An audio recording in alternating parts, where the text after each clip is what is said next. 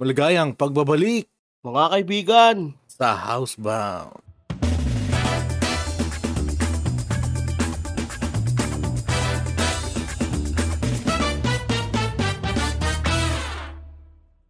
tanan tanan. Kamusta ka nga pala? O sorry nga pala, medyo delay tayo. Oo nga, delayed tayo ngayon dahil mara masyadong busy. Dumaan ang Holy Week. Oo nga. Tsaka, may ano eh, nagkakonting problema. Hindi nakisama si laptop. Oo nga, pasensya na po. Nasira ang ating laptop kaya nagkaroon na naman ng technical issue. Buti nga yun gumagana na. Gumagana na naman. Okay na siya. Papadala na sana kita eh. Magkano ba laptop dyan? Mura lang naman. Padala mo na lang cash. Hindi pag nasira na ulit. Sirain ko na mamaya, pre. Walang problema. Ikaw, kamusta ang ano nyo? Holy Week? Holy Week dito, alam mo naman dito, hindi katulad dyan eh. Hindi katulad dyan na maano ma maokasyon. Dito, tatrabaho ka. Kumbaga sisimba ka na lang. Baka dito kasi pinaghahandaan talaga. No? Katulad nung pinag-usapan natin nung pinsan mo nung nakaraan si... Sino to? Si Kuya ano? Ni Kuya Pidong. Doy. Ayan. Dito kasi, itong nakaraan namin, bayan, di rin ako nakapag, ano, dahil nagkasakit din kaming dalawa ni Abby. Dito lang kami sa bahay. Tapos, yun, yun nga lang kasi pag Holy Week dito, ba, diba dito sa atin, kita-kita yung papamilya, yun. Baga, nagkaroon ng mini reunion lang dito sa amin. Pumunta lang yung isang pinsa ko, tapos yung iba pa. Mm. Kainan. Oo, yun nga, maraming ganap dyan pag ano eh. Mm. Maraming ganap pag Holy Week. Dito kasi wala, hindi hindi katulad dyan. Kasi na, yung tradisyon kasi ng, ma, nung, yung tradisyon kasi dyan maganda. I mean, na-preserve yung tradisyon simula pa nung unang-una pa lang. Dito kasi wala naman silang tradisyon sa mga ganyan, sa mga Holy Week. Pero sila celebrate ang Holy Week din. Oo, sila. nagsa-celebrate. Pero hindi katulad sa atin na maraming ganap, na may prosesyon, may may nagsesenakulo. Diba, sim- simpleng ano lang talaga siya. Simpleng celebration lang. Misa, misa lang talaga. Eh, tag dito, dito sa atin, marami din nag ano eh, sa balita, marami din nag ano ngayon, nag bisita iglesia. Oo nga. Ang ang hindi ko lang ma, ang hindi ko lang magets sa mga Pilipino pagdating ng ano, pagdating ng Holy Week. Bakit nagbabakasyon? Eh di ba nga dapat mag ano ka, maglaylo ka kasi nga 'di ba Holy Week. Tulad niyan, maingay na naman. Yun, bill yan, bill. Bill! Na yun nga, ang hindi ko lang maintindihan, ulitin ko sa mga ano, sa mga Pilipino, bakit kailangan mag magbakasyon tuwing Holy Week? Eh, diba dapat nga maglaylo tayo? Yung kailangan natin magnilay-nilay, kumbaga. Siguro dahil ano, tag dito, pre, ah, pinag, ano kasi, kumbaga yun na lang yung bakasyon ng ibang mga nagtatrabaho dito sa atin. Yun nga lang talaga dapat ang ano natin dyan, pag Holy Week, magnilay-nilay, baga, ano yun natin mga kasalanan natin, tapos, i-celeb, yung, baga hindi naman natin i-celebrate, kaso nga lang, syempre, yun yung panahon na mag, ano yun, ililibing si Jesus, di ba? Hindi naman kailangan celebrate, ano yan, eh, commem- comme- commemorate. Commemorate yun. Kumbaga hindi naman i-celebrate nga. And, I mean, siguro, andyan na rin yun, eh, kum, kumbaga, long weekend. Yan na rin nagsasama-sama yung mga pamilya. Yun na yung pinaka, isa sa pinakamahabang weekend sa taon. Kaya, kumbaga, sinusulitan nila, no? Oo, mga ganun. Ganun ang ano dito. Kasi nga 'di ba sabi nga natin, pag Holy Week nagsama-sama yung pamilya, yun. Kaya susulit na rin nila. Ayun, tulad yan. Holy Week, ano pa ba? Mga Pasko, mga, yan, Bagong taon. yan, bagong taon.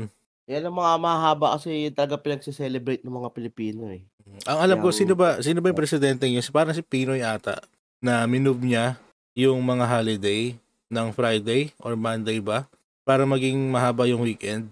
Oo. Si kasi noon, 'di ba bago niya si ano, si dating presidenteng si Gloria, ang ginawa niya yung mga long weekend, 'di ba? Yung mga pinag ano-ano niya talaga, long weekend talaga. Mm Tapos si Pinoy gano'n din. Tapos nung naging si Duterte, yun yung inano niya, eh, tinanggal niya ulit yung mga long weekend. Tapos ngayon itong bagong presidente, gano'n, ginawa na ulit na nagkaano sila ng long weekend. Ayun nga. Sabagay, yung presidente nyo ngayon, by the way, ay pinag-uusapan na nga rin natin yung ano, Holy Week, current event. Pag-usapan na rin natin yung mga bagay-bagay, mga news, Ah, interesting news. kita. Dito lang yan sa Usapa So, so, so, so, so, so, pa, pa, pa, pa.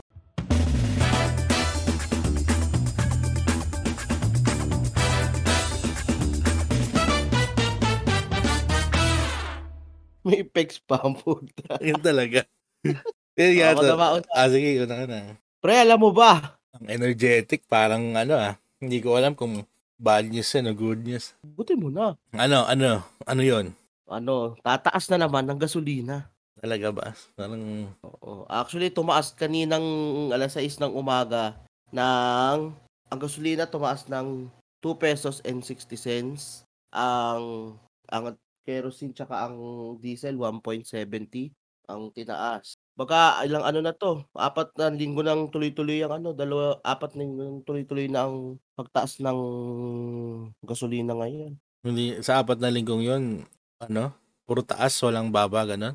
Halos, bumaba man siya, maliit na maliit, pero tuloy-tuloy ang pagtaas. eh. Grabe, no? Kaya, ano eh, mas maganda rin mag-EV eh.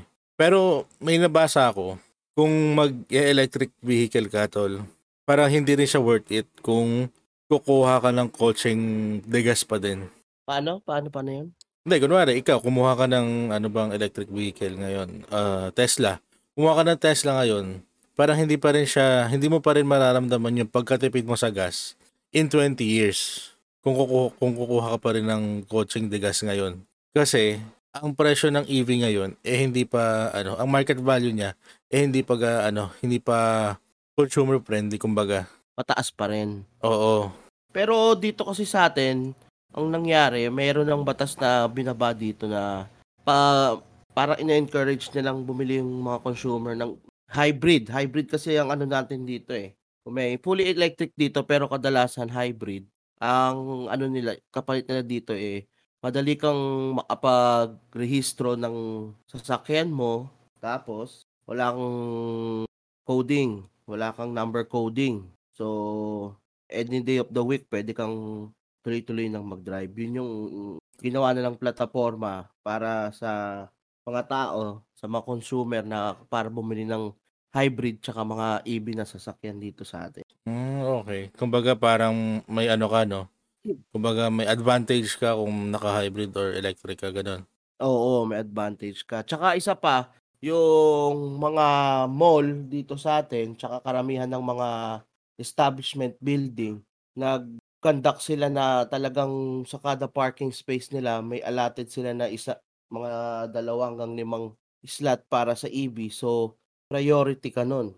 Kumbaga, sa mall, priority kang makapag-park agad. Tapos, libre ang charge mo. Yung iba, libre. Yung iba naman, malit lang din naman ang bayad mo sa ano, sa charging. Yun yung mga privileges dito ng EV ngayon dito sa atin. Oh, okay. So, ano nga, parang dito, nagtataka, nagtataka nga ako dito eh, kasi nung una punta ko dito, syempre nakita ko yung mga, yung mga Tesla, kumbaga, unang, mga unang buwan ko dito, mga mangha pa ako eh. Tapos ang ginawa nila dito, parang dyan din, yung mga mall dito, tsaka yung mga public spaces, tol, isipin mo yung mga dating spot para sa mga, ano, disabled parking spots. Nilipat nila sa dulo. Kasi 'di ba madalas yan mga disabled parking spots nasa ano yan malapit sa entrance ng mall, 'di ba? Oo. Nilipat nila yan sa dulo pero nasa ano pa rin, nasa ground floor pa din. Ground floor o kaya ano um first floor. Nilipat nila sa dulo yung ano yung disabled parking spots. Kasi nag make way sila dun sa mga ano sa mga charging station ng mga electric vehicle. So makikita mo siguro mga nasa 50 50 mga oh, 50 to 60 na spots yan. Kung pupunta ka dito sa Glendale Galleria, 50 to 60 spots, puro electric vehicle charging yan. O, libre nga. Pero parang naging ano siya, para parang naging problema siya sa mga uh, people with ano disabilities kasi nga lumayo yung parking nila. Kumbaga naging priority yung EV na sasakyan kaysa sa mga PWDs niyo, no? Oo, yun. Yun, tama. Bagay dito rin naman sa atin eh. Mga karamihan, mga nakikita ko dito sa mall, halos yung mga charging station katabi lang din ng mall entrance. Pero at least may ano naman sila, hati sila ng ano dito sa atin. Hati nung PWD. Hindi Mm. naman nalepnuhan yung PWD dito sa atin. Baga talagang na-lessen lang, yun lang ang ano din dito sa atin. Mm. Na-lessen yung spot lang din ng PWD. Kumbaga dati kung lima yung slot dito, naging dalawa na lang kasi tatlo doon ginawang ano ng charging station ng parking tsaka charging station ng E dito sa atin. Ah, okay. So, regarding naman dun sa ano sa kotse na hybrid, feeling ko ano siya eh, may, ano yung ano yung Mitsubishi na sinabi mo sa akin na magiging ano siya, magiging elect, magiging electric once na umabot ka ng 70 pataas ba? Suzuki pre, Suzuki yun, Suzuki. Ah, Suzuki. Yun nga, parang iniisip ko, parang lugi ka doon kasi isipin mo, baliktad siya, 'di ba? Kung 'di ba, si 'di ba sa Prius, electric muna siya tapos Mm. kung makarating siya sa certain speed, saka siya saka siya mag ah, magpapalit doon sa main engine niya. Oo. Kasi parang isipin mo yung sa Suzuki, paano kung traffic? Eh di gasolina lang din ang gasolina yung tumatakbo sa'yo. Yun lang. Kumbaga, yun yung explanation kasi nung ahenteng na kausap ko na sabi ko nga parang baliktad kasi kadramihan dito, yun din talaga ang alam ko. Baga 0 to 60, fully electric, tapos 60 pataas, ano na yan, main motor na talagang gasoline motor na dapat. Kaso siya kasi sabi niya talaga, yun yung naging ano na sa kanila 0 to 60 main motor tapos 60 pataas. Kumbaga pag rektahan ka na, yun ay nag-electric. Kaso nga lang, pag kunyari, naubos yung ano mo, pero sabi na naubos yung battery mo, papalit ulit siya ng main motor. Kumbaga ng, Oh, kasi Yun. hybrid eh. oh, tas mag-charge. Pero sabi niya, y- ano naman daw eh, automatic naman daw yung kumbaga nangyayari. Habang tumatakbo ka, may dynamo. Hindi, din okay lang yung yun. charging niya, wala namang problema doon kasi given na yan eh. Ang problema doon, ang pinagtataka ko lang, paano kung traffic? Oh, yun nga. Yun din ang ano ko sa kanya. Sabi ko, paano pag traffic yun? Eh di, idle mode. Naka-fuel, ano ka pa din. Ganun pa rin ang... May konsumo ka ba mo. din? Oh, di tsaka, kumbaga ang ano natin dito sa Pilipinas, halos lahat ng kalsada dito talagang traffic eh. Kumbaga hindi ka naman tatakbo ng above 60 kung hindi ka pupunta ng mga expressway dito sa atin. Yun nga. Yun, yun yung ano dito, yun ang pero hindi ko rin sigurado, sabi lang nung ahente, baka siguro nagkamali lang din yung ahente, mali lang yung explanation niya din ng ano. Pero yun, yun yung ano dito eh. Pero may isa pa dito, yung Nissan Leaf. Yun, siya yung kauna-unahang hybrid dito sa atin na inilabas. Tapos may bagong labas din ulit na Nissan Leaf.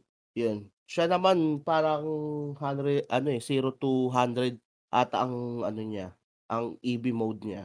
Tapos tsaka na siya mag ano, magpapalit ng gasoline. After Mm. kung push yung charge or lumagpas ka na ng 100 yung takbo mo. Mm, okay din. Dito nakita ko yung ano eh, ang ang Mustang, yung Mach-E nila, SUV na Mustang, full electric, tsaka yung Audi na ano na, Audi na e-tron 4. Yung Mercedes, umano na din, meron na din, ang ganda. Oo nga lahat ng ano ngayon nagkakaroon na sila ng mga EV na version eh no. Oo. Ultimo sa mga motor, 'di ba? Meron na rin yung mga Harley Davidson, Oh, may, yung ka- Ducati. ang Harley Davidson yung live wire nila sobrang bilis kaso parang nagka-problema ata sa ano nun, nagka, parang nagka-problema sa branding kaya parang pinakawalan ata siya ng Harley Davidson pinakawalan siya ng Harley Davidson sa pangalan pero yung dealer Harley, Harley Davidson pa rin sabi nga nila eh yun, yun, yun yung ano Tesla ng mga motor Mm. Kumbaga para siyang kung sa Mitsubishi siya yung Pajero, Pajero lang siya. Kumbaga ibang entity siya. oo Diba? oo ibang maker kumbaga parang yun lang ng Harley na ano parang nakipag ano lang parang paano ba Collaborate. Pa- para nakipag-collaborate. Pero para nagka-problema ata sa mga papel-papel, sa branding. Kaya ang nangyari, sila na lang yung dealer. Parang tinanggal ata yung logo ng Harley dun sa Livewire. Ah, wag- ang isa pang nagka-problema dito naman sa atin din ano eh. Yang 'di ba nauso na yung alam mo yung e-bike dito sa atin? Oo. Nabutan mo bago ka umalis. O yung mga e-bike na ano, yung mga tatlo gulong na may mga bubong. Oo. Yung unang labas kasi dito nun yung mga malalaking apatan ng sakay, 'di ba? Hmm. Oh, ngayon nauso yung mga private private ano na tatlo lang kayo sakay niya. Kumbaga kasama na driver, dalawa lang ang passenger. Hmm. Nauso na. Kas kumbaga sagot na rin sana siya eh. Kaso nga lang, ang nangyari kasi, ang mali lang nila. Kumbaga maganda na ipalit yun doon sa mga di gasolinang motor eh. Ayos na rin. Kaso ang naging problema dito sa atin, kahit sino na lang, nakakapag-drive kasi wala pang regulation ba 'yun, tama ba? O wala pang masyadong batas para sa kanila, kung tama ako. Kaya kung kahit sino, kahit walang lisensya nga nakakapag-drive, eh, 'yun ang nakakatakot, eh. Oo, 'yun lang. Ang mga bata pa naman diyan malalakas ang loob, eh, 'no? Oo, makikita mo dito. Maiba tayo tol, may nabasa ako. Ano 'yan? Sa South Carolina, ah, ano 'to siya, ah, prison. Parang ano siya, ah, parang federal prison ata 'to siya. As in malaki yan, parang bilibid sa'tin, eh. Ah. Nag-open sila ng program para sa mga inmates na yung mga stray cats, mga stray dogs na nahuhuli nila, mga nai-impound sa kalsada, eh, ang ang mga nag-aalaga, eh, yung mga ano, yung mga inmates sa South sa South Carolina. Kumbaga yun na yung therapy ano nila, parang therapeutic animal nila 'yun. Ah, hindi hindi ano, hindi siya therapeutic animal, eh. Kumbaga parang sila na yung nagse-service. Alam mo ba, nag-aaral talaga sila para ano, para i-maintain. Kunwari, sobrang dami ko kasi ano eh, sa isang inmate, ah, parang may de- may dedicated kang isang pusang aalagaan. Oo. Tapos o kaya isang pusa o kaya isang aso. Yan, ganyan. Tapos eto pang maganda doon kasi sobrang dedicated ng mga inmate tol. Talagang pag kunwari, ano kung may in- may body infection yung mga hayop, sila na rin gumagamot, sila na rin nag nag-aano, sila na rin yung nag-oopera kung kailangan operahan. Kasi pinag-aralan nila. Ah, kumbaga may ano talaga sila diyan, kumbaga meron silang tawag dun, ah, pinag-aralan talaga ng binigyan sila ng chance para magkaroon ng maging parang vet, gano'n? Oo. Talagang inaano nila, inaaral nila kung bakit ganyan, ah, kung bakit ganyan, kung bakit ganito, kung bakit ganyan. Nalalaman nga nila yung mga disease-disease eh. Kasi parang alam mo yung meron para sila para talaga silang mga scientist na meron silang test tube. Tapos meron sila alam mo yung test tube na ano yung yung yung machine ng test tube na umiikot na ano, yung ganon-ganon. Ay, centrip centrifugal. Oo, yun. Meron pa sila mga ganon. Ibig sabihin talagang kumbaga hindi naman sa ano, pinag-eksperimentuhan, kumbaga talagang pinag-aaralan talaga sila na mismo yung directly nag-aaral dun sa mga hayop. Oo. Kumbaga parang sila na yung mga veterinaryo sa sarili nilang alaga. Tapos anong ang nangyayari? Ah, parang syempre yung mga tao, parang naaantig yung ano damdamin. Mataas yung ano nila, mataas yung rate nila na pwedeng ano maka maka maka-adapt yung adoption rate nila pala eh mataas. Oo. Mm. Siguro ang masakit lang doon, siguro kung ako inmate doon, tapos na-attach na ako sa asong to. Tapos ano, yeah, ma ano pala siya up for, up for adoption pala siya no, tapos isang araw na lang, yeah, adopt na sakit siguro nun. Oh, yun lang kasi syempre inalagaan mo na rin eh. Uh, pero ang alam ko, ano eh, parang may ano eh, may consequence eh.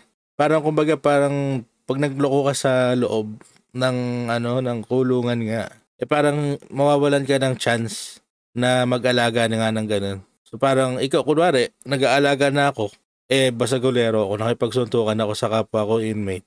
Tapos napatunayan na ako yung may kasalanan. Mawawala yung chance ko na alagaan ulit yung inaalagaan ko na.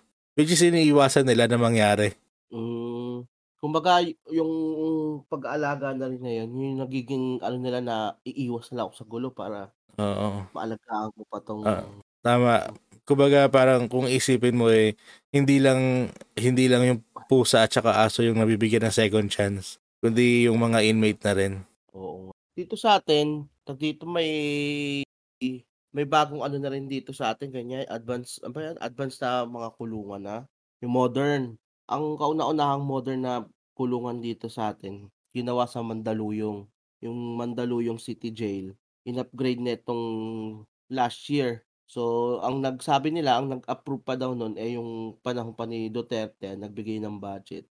Medyo malaki din yung budget pero maganda naman yung ano dito yung naging city jail ng Ba, Mandaluyong, paano, yung bagong paano siya naging, ano, paano siya naging modern?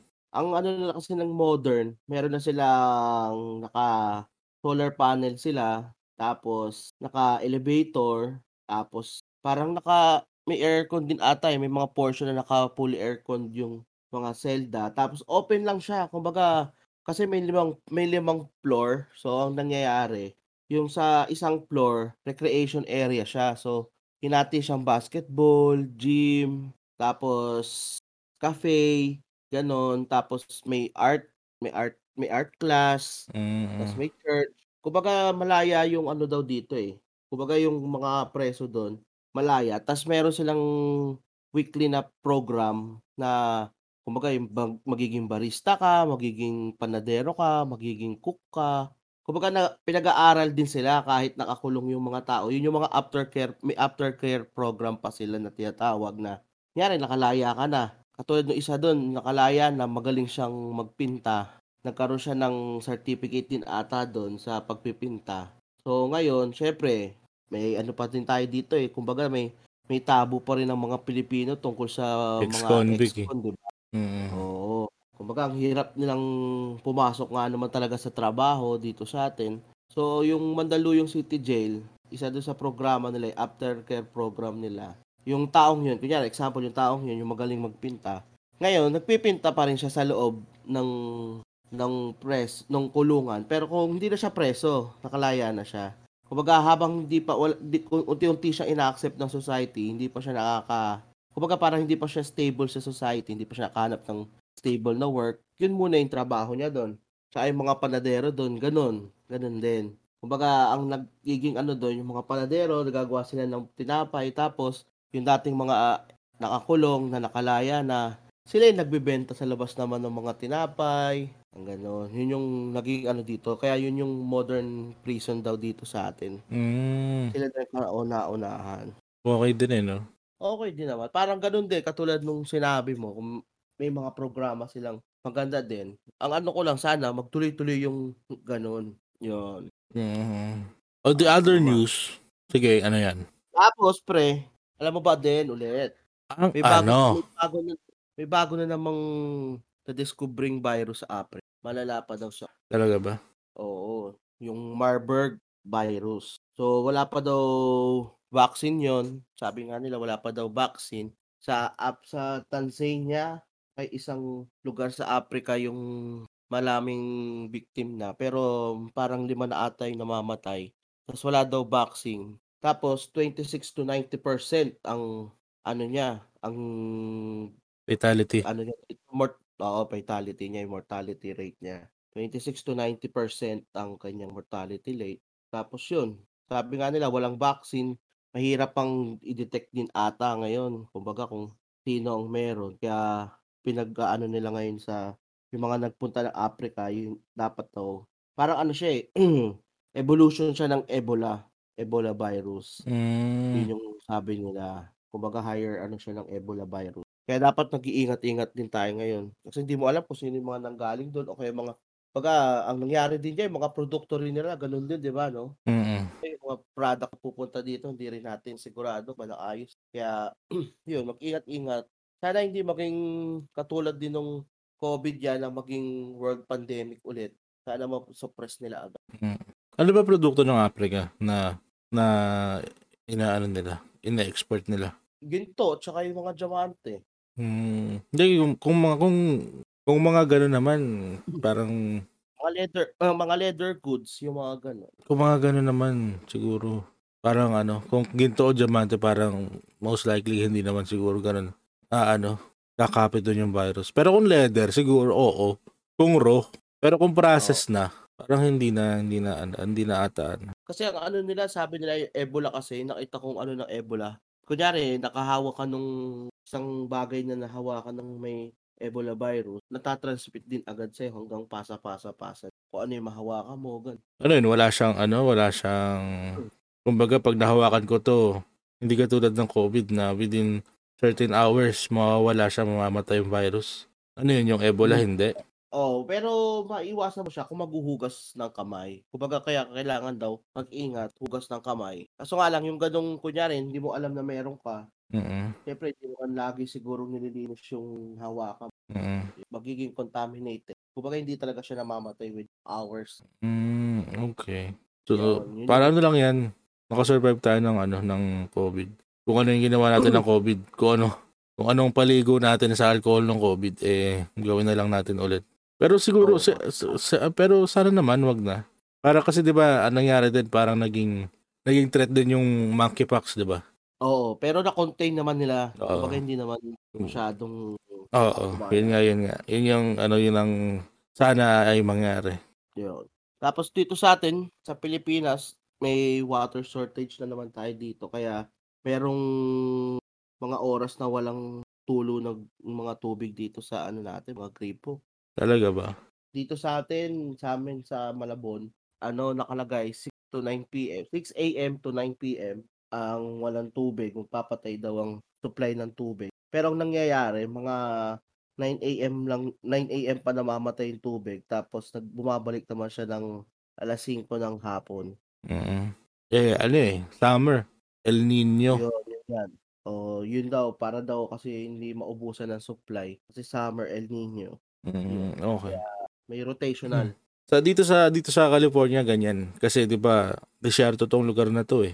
Ah, Oh, ang ginagawa nila sa mga ano nila, sa mga water reservoir nila, sa mga dam, kung isa-search mo yung black yung black ball na nilalagay nila sa mga dam para hindi ano Ah. para malesen yung evap para malesen yung evaporation.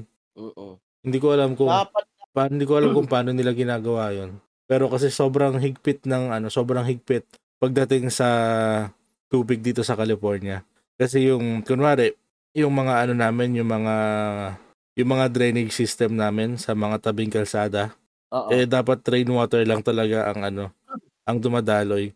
Tulad nung nasa ano ako, tulad nung nasa nagtatrabaho ako sa airport, sa ano, sa Burbank Airport. Burbank eh sa ako pa rin ng Los Angeles yun eh. Ano kami, kunwari, may nag-spill, may na-spill kaming ano, ah, hazmat o kaya spill na gasolina o kaya oil.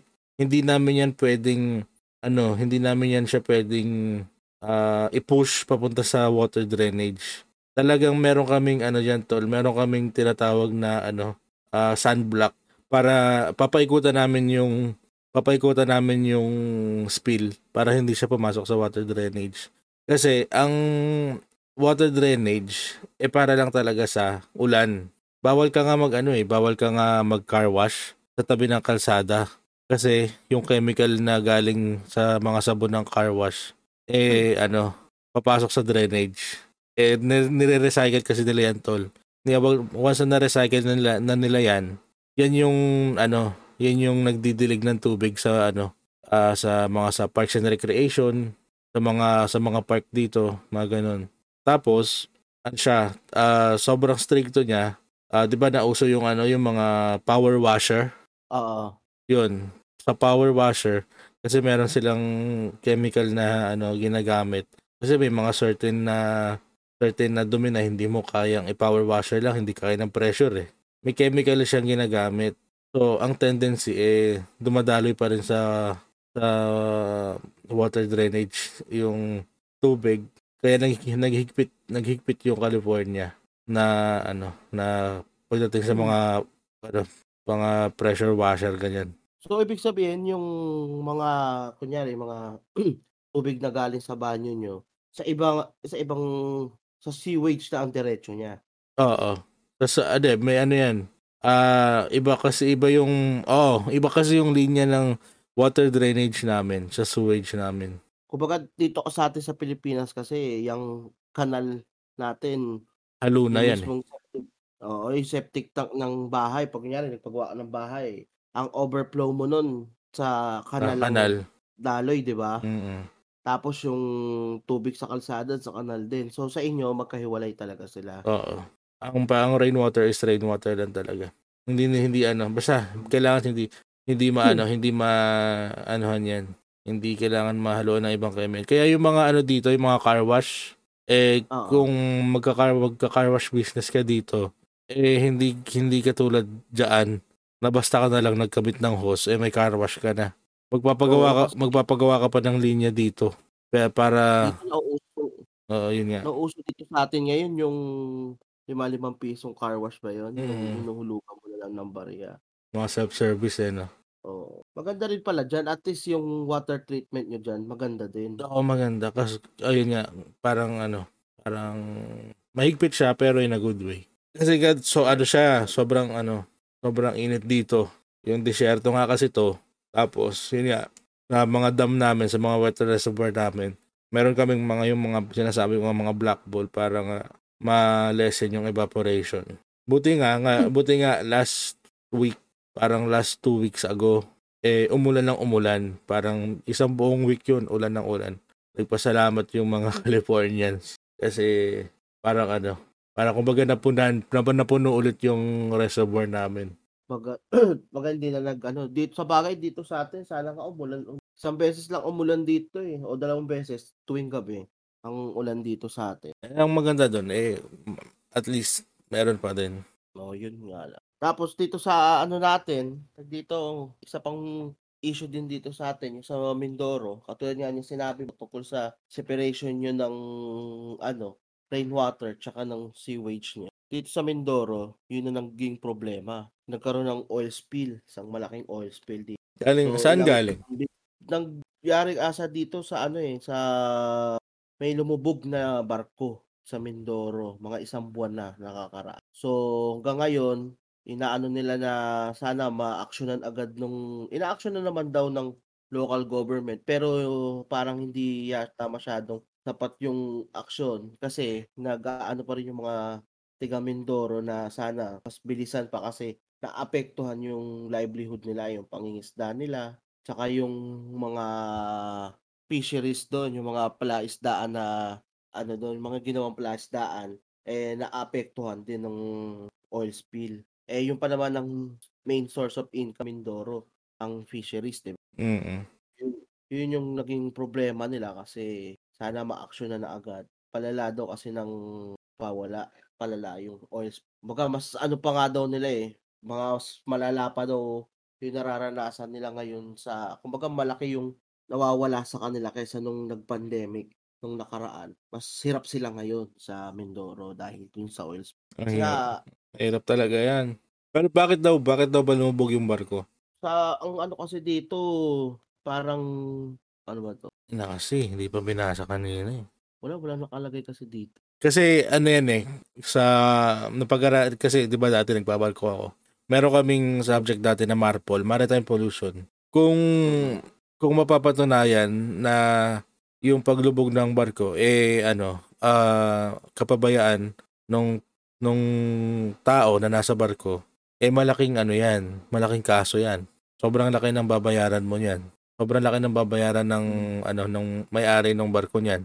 Yun nga, yun pala yung MT Prince, Princess Empress, ano siya, oil tanker na naglalaman siya ng 800,000 liters ng industrial fuel. Ah, parang lumubog siya dun, nagkaroon ng problema, doon siya lumubog sa may Oriental Mindoro noong February 28 pa. Ngayon, ang nangyari, yun nga, sabi nga ng mga ano, sana bilisan. Kaso, 15,000, almost 16,000 liters pa lang ang nakokolekta mula dun sa 800,000 liters. Ang nakokolektang oil spill pa lang ng ano, government nila. So, ang inaano nila, sana hindi kumalat kasi unti-unti kumakalat sa buong fisheries nila dun eh. Government nila. So hindi pa so hindi pa umaaksyon ng uma, umaaksyon ng national government ganun. Umaksyon na naman ng ano, ang humandle is yung Philippine Coast Guard. Sila na yung naglilinis ngayon. Hindi, Philippine So- Coast Guard is Philippine Coast Guard. Mm. I mean hindi ba ano wala bang binigay na tulong yung national government? Wala bang kumbaga wala bang binuong task force para diyan para maging full Meron time? may may ginawa silang task force dito. Ang kasama nga yung Philippine Coast Guard. Tsaka yung nag-ano na nga rin, nag-assistance na ang US Coast Guard para sa ano. Kasi nga mag-i-spill to sa Pacific daw eh. Kaya yun yung naging ano ng gobyerno para ano, kailangan nila ng ano eh, ilang sako ata tsaka yung mga kailangan nilang mga chemical para dun sa oils. Yun ang inaano nila dito. Eh kaso mabagal lang usad. Ang kinakatakot nga nung mga ah, tiga Mindoro yun nga. Baka maano na yung buong lugar nila. Wala nang mahirapan na sila lalong umano. Oo kasi ang hindi lang ano yan, hindi lang sa tao ang ano niyan. Hindi lang sa tao ang epekto niyan, pati sa pati sa Marine. oo marine marine life. Yun, yun sana ang ano, sana daw within a month makalahati na daw nila yung nakokolekta. Sana sana. Kasi ang malaking epekto yan tol kung sakasakali. Pinag-aralan niyo, paano ba yung ganyan? Katulad nung sinabi mo. Sa maritime pollution, tol, maraming ano yan, maraming, maraming kami pinag-aaralan. Lalong-lalo na yung oil spill, yan na yung ano, kumbaga yan yung pinaka iiwasan mo sa kung nasa ano ka, kung nagbabarko ka. Okay lang yung ano nyo eh, okay lang yung mga sewage nyo eh. Kasi yung mga cruise line, o kaya yung Mm. ibang mga barko, kapag nasa kalagitnaan ng dagat yan, eh, tinatapon naman talaga nila yung sewage nila sa dagat. Di Yung, ba masama yun? hindi, eh ano naman yan eh. Hindi, kumbaga hindi naman, ano yun, hazardous material yun. Ah, kumbaga yung mga lang ng tao kasi Mga, mga, o mga tae-tae, ihi-ihi. Pero yung ganyan, pre, matanong ko lang. Kunya, di ba, running on fuel naman talaga yung mga barko. Mm. Parang katulad itong sasakyan, ano yung kadalasan yan? Ano, ano, ano, ano? Kumbaga may leak talag talagang medyong may kasamang leak yan, yung ganyan, pag kumaandar kayo. Hindi. Walang ano yan, tol. Sobrang linis yan. Kung lalo na kung pupunta ka ng, lalo na kung pupunta ka ng mga, ano, yung mga, na mga international, mga cruise ship, mga international na tanker. So, sobrang linis yan, pare. Pwede kang matulog sa tabi ng makina. Walang, walang kalik-lik yan kahit isa. Ah, okay. Kumbaga yung mga spillage na yan, talagang may, kumbaga accident na yan, karaniwan. Oo, aksidente yan. Hindi yan, hindi, hindi magkakaspill ang barko kung walang aksidente. Kunwari, nabutas yung hull, yan, magkakaspill yan. Kung lumubog, yan, magkakaspill yan. Pero sa mga modern na barko ngayon, eh, hindi na ganun basta-basta magkakaspill. Kasi, pag lumubog yung barko, eh, parang sobrang enclosed na ng, ng oil niya, tsaka ng gasolina. Yung mga modern Yung na sa barko, mga bagong barko ngayon. Ah, sa mga modern. Kumbaga yung mga talagang sealed, sealdeado na talaga sila. Oo. Ano yung mga may retrieval kayo nun? May protocol kayo sa mga retrieval nun? Oo, sa pagdating ng oil spill, meron yang ano, merong floater. Kasi 'di ba ang ang langis at ang gasolina eh ano, mas dense ang tubig. Kumbaga, lulutang ang gasolina at at tsaka langis eh. Pag inano mo sa tubig, 'di ba? Oo. Meron kaming ano yan, meron merong floater yan na para siyang ano tol, para siyang pool noodle. Tapos yun yung iikot mo kung nasaan yung spill para ma ano para ma-contain mo na nandito lang nasa certain spot lang to na yung spill na to para hindi siya kumalat. Gets mo ako? Parang okay, okay. Surface ng water. Oo. Tapos nasa nasa taas niya eh nasa taas niya eh yung ah, Oil. oil. tsaka yung gasolina. Ngayon, meron yang ano, meron yang parang barikada, yun yung tinatawag kong parang pool noodle para hindi Mm. siya kumalat. Parang yun yung parang yun, yung, yun yung pinaka-barikada niya. Tas, ano yun? Kukunin nila yun. Oo, ano yan. May hihigupin yan.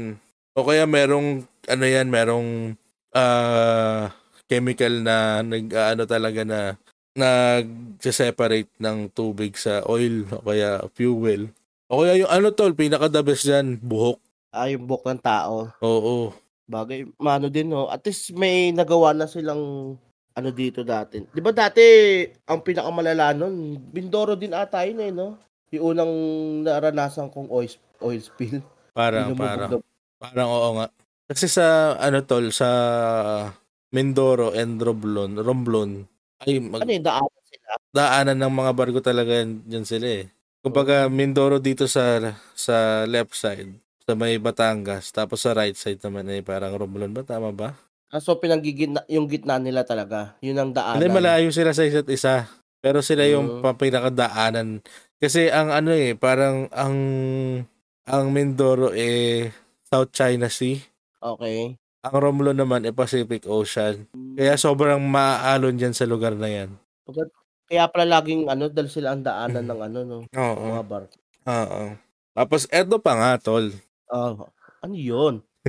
Alam mo ba yung ano, uh, isa sa pinaka rare, rare na, ano na dog breed ay yung Norwegian Lundhund. Ulitin mo nga ulit. Norwegian Lundhund. Ah, tapos. Para siyang ano, Spitz type. Para pag tiningnan mo nga siya, parang ano siya, eh, parang pinaghalong askal at saka ano, Akita Inu. Mukha siyang ano 'no, mukha siyang fox. Oo. Patayo ang tenga niya. Oo. So, so ano yun nga, almost extinct na siya. Ang ang ano niya, ang appearance niya eh yun nga parang ano, ah para siyang Spitz. Tapos ano siya, ang ano niya, ang sa isang paw niya sa harap eh anim yung ano pinakadaliri niya pare. Okay. Yun yung trait niya talaga. Oo, anim magkabila sa front. Tapos ano, sobrang flexible nila. Parang ano, yung yung yung shoulder nila, eh kaya nilang bumuka ka, tol. Kasi parang may pagka mountain dog sila. Tapos yung pinaka ah, pinaka pang-anim na daliri nila, eh yun din yung tumutulong sa kanila para sa traction, para hindi sila madulas o kaya kung aakyat sila sa mga madudulas na na mountains, rocky mountains, ganyan. Pero bakit sila nagiging extinct na, pre? Walang Wala, hindi hindi ko hindi ko nabasa kung paano sila nagiging extinct. Pero kasi ang ang, ang mostly binasa ko lang yung ano eh, yung traits niya eh. Tulad nung tenga niya. Ano ah, by itself ah, kaya niyang i-fold i-forward Oh. tsaka backward. Kaya niyang i-fold pare. Pa, para sa ano, para daw pro, pa, ano, ear protection kung kung para hindi mabasa, kung maulan, ganyan. Ah, Ang galing nga. nakalagay nakaano rin dito na ano eh no, tag dito nilagyan pala ng taxes yung mga may-ari ng Norwegian London Hound para ano kasi nga munti din sila Lund Ayos din to ano. Oh, basta ano siya eh, sobrang malapit na siya sa ano. Malapit na siya sa extinction kasi parang in Norway itself parang 900 species na lang sila. Kukunti na lang din sila no. Sana magkaroon ng breeding program para sa kanila no. Yun nga, parang sila ano, parang ano, parang nagsimula silang mabawasan nung World War II. Eh hanggang ngayon, yung mga breeders eh nag struggle pa din na anuhin sila, I-breed. i-breed. Mm, Pero kung ikaw tol, may chance mag-aalaga ka ng ganyan.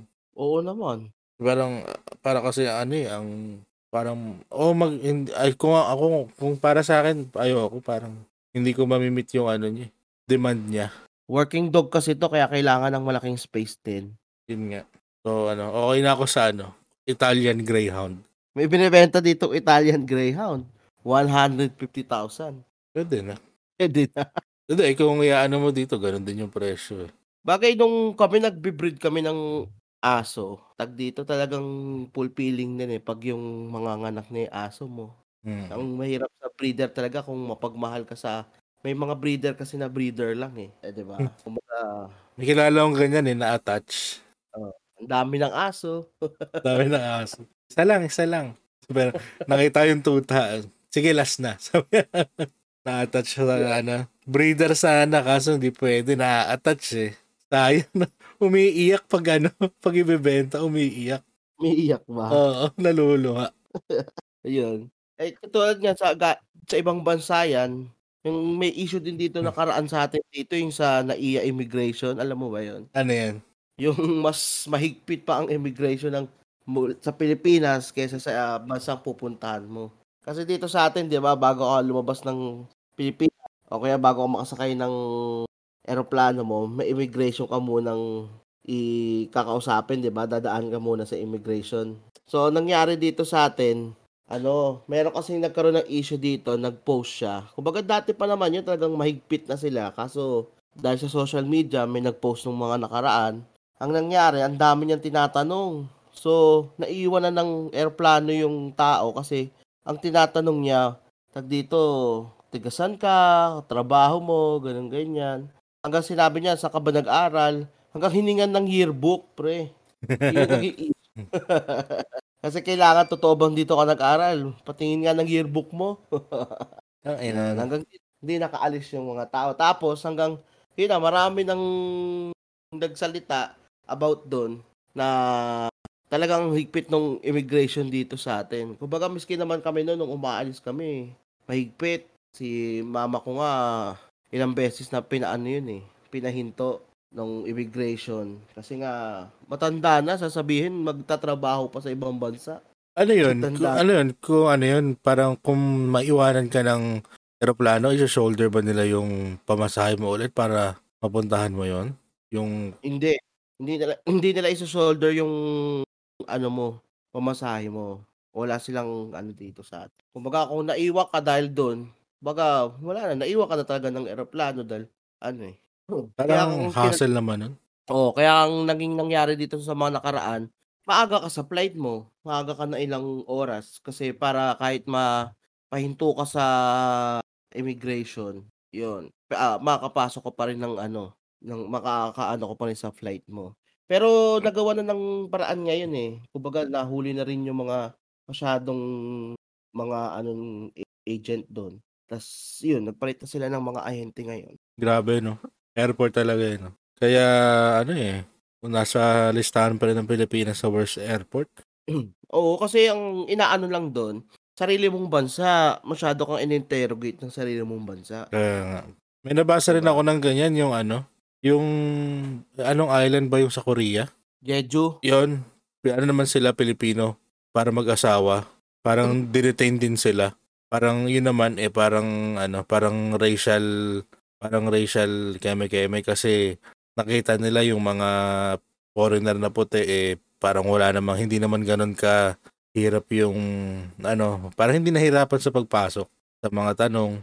Pero nung silang dalawa na, eh, parang, ano, parang pinahirapan talaga sila nung immigration officer nung nasa island na nga yun. boat yun. Ah, Boat both. Filipino. Ah, Pilipino, Pilipina. Mag-asawa nga sila. Pero ang pagkakaalam ko kasi diyang Jeju Island sa Korea, siya lang, kasi di ba may visa yan, may visa sa Korea. Yung Jeju Island ata, kung doon ka diretso talaga, wala atang visa yun eh. Ang pagkakaalam. Ah, hindi ko hindi alam, hindi ko lang alam. Pero yun yung nabasa ko. Parang talagang pinag-ipunan daw talaga nila yun.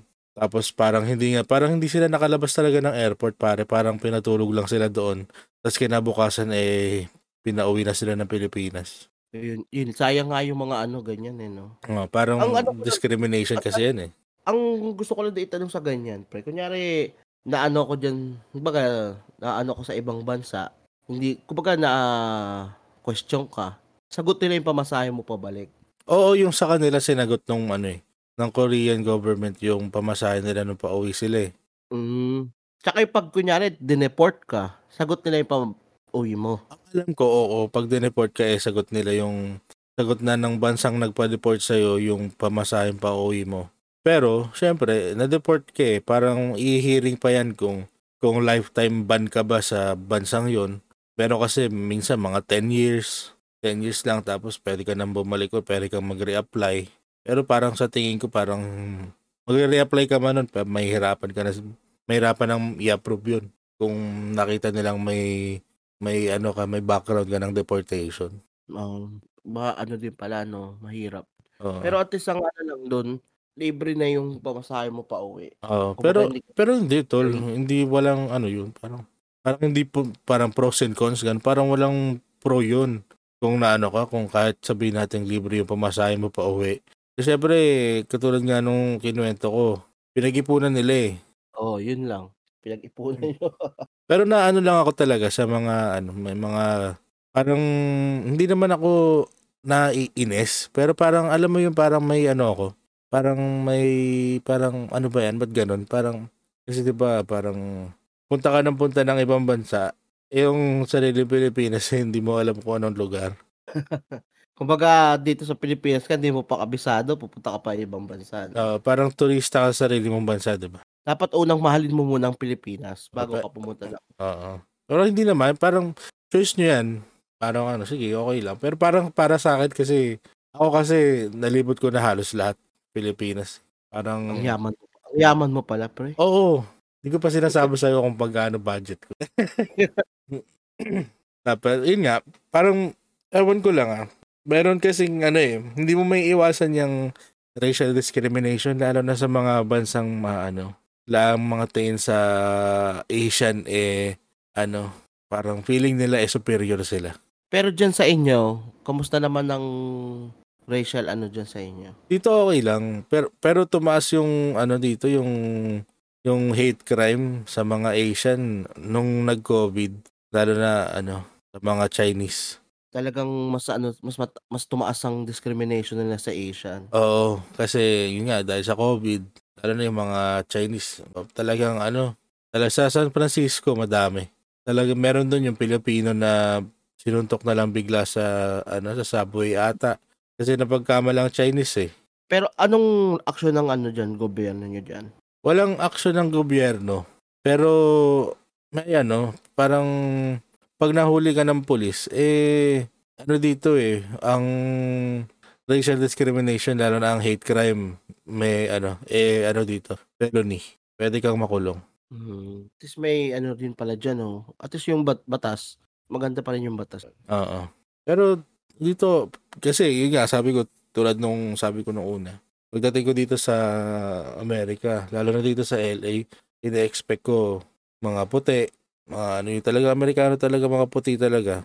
Puta paglabas ko, nasa, ano pa lang ako, nasa immigration pa lang ako, eh, Pilipino na agad yung nag-interview sa akin. Pilipino nga. Pilipino. Pero ano siya, ano yun, mga dyan na lumaki siguro mga Pilipino. Hindi, hindi natin alam. Pero ano, maano mo sa salita niya na Pilipino siya eh. Merong ano eh, may distinct na accent ang Pilipino pag nag-English eh. Kaya malalaman mo. Pero na lang yung mga, pero na lang yung mga dito lumaki, yung mga dito na talaga natutong magsalita ng. Pero dyan sa US, ang pinakamarami talagang mixed racial dyan. California. Oo, Mixed, ang, mixed talaga. ang oh, mix na yung diversity niya. Eh, sobrang lawak. Maano dito yung mga Latin American, mga Hispanic yan. Kumbaga hindi siya purong US talaga, mga Amerikano yun. nandyan. Oo, hindi, hindi. Yung mga puti, hindi. At least maganda rin, at least nagkaka, may unity sa kada ethnicity, ethnicity dyan sa inyo. Oo. Kaya nga ano eh, yung mga ano yung mga Latino, meron meron Hmm. gang dati na ano eh. Merong gang dito, mga siguro mga 1970s. Ang gang eh puro siya Pilipino at saka mga Chicano, mga Mexicano, mga Latino. Oo. Ang tawag sa gang ay ano, ah, STS. eh. Ano yan, STS. O kaya, ano yun, Satanas Gang. Yan pinaka-founder nila ay Pilipino. Yun talaga, parang mga 1970s, 1980s sa Temple ata. Basta may meron kasi dito sa LA na Temple Street. Yun, yun yung parang pinaka, ano na yun, pinaka, ano ba, notorious na gang Diyan sa ano, LA. oo. buong California yan. Sa LA lang. Ah, LA. Pero may ano dyan, may specific na lugar talaga dyan na puro Pilipino, puro Chinese, puro Mexicano. Oo, kasi downtown, hindi naman yung puro Pilipino, pero mostly, majority. Kasi meron sa downtown na ano eh, na may Chinatown, may Koreatown, tapos merong ano, historic Filipino town. Tapos yun, sa, Sama-sama talaga. sama-sama talaga sila doon, mga halos talagang Pilipino.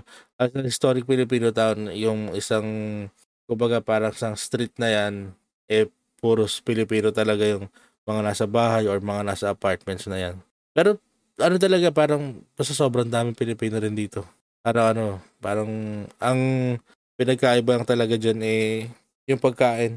Yun na talaga nakakamiss dyan. At least, ano no, kumbaga hindi ka makukulture siya kasi marami ka ring maano mga Pilipino rin dyan.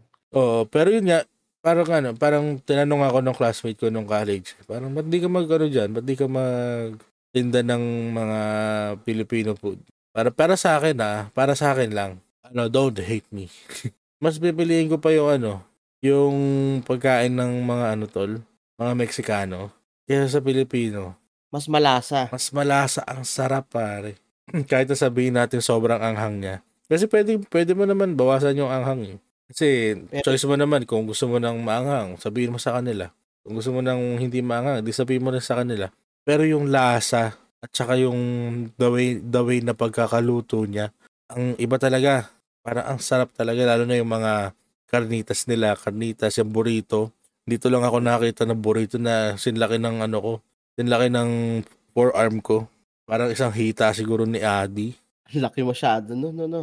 Oo. Pero ang ano lang, ang kinaganda kasi sa Mexican cuisine, yung mix of flavor niya, parang sa Indian, maraming spices. Yung sa kanya kasi talagang yung spices niya nagko-complement each of the spices sa kanya. Kaya pack of flavor talaga yung isang pagkain ng Mexicano. Yun nga lang, ang ano nila, mahilig din sila sa anghang kasi. Kaya siguro yung iba, hindi masyadong gusto yung Mexican food. Pero dyan, maano ng Mexican food dyan sa mga ano no Amerikano. Oo. Na-adapt na rin nila yung mga Mexican food dyan. Ang ang gusto naman nila sa Pilipino, eh, Jollibee. Totoo, Jollibee? Jollibee. Parang ano ata, eh, number one pa din ang Jollibee, fried chicken sa ano, sa may lugar sa California na number one pa rin ang Chicken Joy. Sa mga Amerikano? Sa mga Amerikano, ah, hindi lang sa Pilipino. Ayos din ano. Oo nga eh, nakakatuwa nga. Pero malalaking serving diyan sa inyo eh, no? Oo, nagulat ako sa mga ano, sa mga manok dito, pare. Pag pupunta kami ng ano, pupunta kami ng mag-grocery ka kami. Mga manok dito, lalaki, kala mo mga pabo. Ang laki, sobra. Isang hita, isang kilo na eh, no? sa atin, sa atin dyan, di ba yung chicken leg natin, parang kalahating dangkal lang. Ah. Dito, isang dangkal, pare. Kala mo mga, kala mo mga naka-steroids yung ano, yung mga manok dito. Mura yung mga ano dito, yung mga manok, mura, baboy. Ang ano lang talaga eh, mamimiss mo lang dito yung seafood. Tulad yan na sinabi ko sa'yo, di ba, nagluto si Casey nung ano, ng Alfredo, eh nilagyan niya ng hipon. Eh yung hipon na nilagay niya, eh yung, yung ano na pre, yung, yung nakatalop na, tapos frozen. Oh, yung mga pre-cook na. Oo. Hindi ko talaga nagustuhan tol, parang, parang lasang-lasa yung preservative. Talagang ano ako nun, nagsuka ako nun. Grabe. Pero ano yan, talagang walang fresh na isda dyan sa inyo? May fresh. May fresh dito na isda. Lalo na kung pupunta ka dyan sa ano sa mga mga tabing dagat. Oo. Yun lang mahal. Mahal siya. So mas pipiliin mo na lang magkarne kaysa mag-isda, ano? Oo. Tsaka isa pa nakakagulat dito ay yung sa serving ng pagkain. Dati yung isang burger dito eh ano, hindi ko pa maubos kalahati lang eh. Ano. Isipin mo yung isipin mo yung isang burger dito na may fries eh pang 2 to 3 persons na nasa atin dyan. Mabubusog na. Ang laki, no? Ngayon, kaya mo na umubos ng dalawa. Oo, kaya ko. Pero pa unti-unti, grabe, hindi naman yung isang, ano lang, isang upuan. Hmm. Para ano, yun nga, yun lang yung, ano, yun lang yung pinaka, ano, sa atin, diba, dati dyan, nung nagko-call center pa ako, plano na pag, ang, ang, ano, plano na pag payday. Bago ako umuwi nun, dadaan muna ako ng, ano eh, ng McDo dito sa may MCU. Ah. Tapos, ano, ano na ako, dadaan muna ako ng McDo, fries, tapos burger. Tapos yung fries na bibiliin ko ay large. Eh, hindi ko mauubos yun lahat eh. Gagawin ko dati sa sa fries na yun, itatago ko pa. Na kahit medyo sagi na, ikakainin mo pa rin, di ba? Dito, ang serving nila ng fries dito eh, talaga magsasawa ka na dito lang ako nagtapon ng fries, pare. Kumbaga kahit itabi mo, marami pa rin. Oo. Dito lang ako na, dito, dito ko lang talaga na-experience yung price na, sige, hayaan mo na yan dyan. Wala akong pakialam dyan. Pero, pero ano lang ha, ano lang, pera, pera, pera, ano lang, pera gaba. Ano gaba? Basta yun, pera, yes. Okay, dyan na po nagtatapos ang ano natin. So, isa na namang makabuluhang walang kwentang usapan, anong nagagang naganap. so, ano, yun nga, no. Maraming salamat. Ano, sorry again yung ano, past few weeks wala talaga, hindi talaga kaya. Hindi, hindi, hindi kinaya ng laptop, hindi rin kinaya ng schedule. Pero babawi Oo. tayo. Babawi po kami. Maraming salamat. Sa mga lahat ng nakikinig, kung may gusto kayong topic na i ano sa amin, paki-comment lang, comment down below. Oo. mas maganda kung ano, samahan nyo kami. Wala kang problem problema dyan. PM nyo lang kami sa Facebook. Facebook.com. Join us. Housebound. Rika, sakay na. Oo. Walang problema yan. Kahit sino, open tayo dito. Kung may, kung may share ka, share mo. Kung wala ka i-share. Bahala ka sa Okay buhay lang. mo. Maraming salamat. Ito si Chef A. Ito si Papa John. Bye-bye. Goodbye.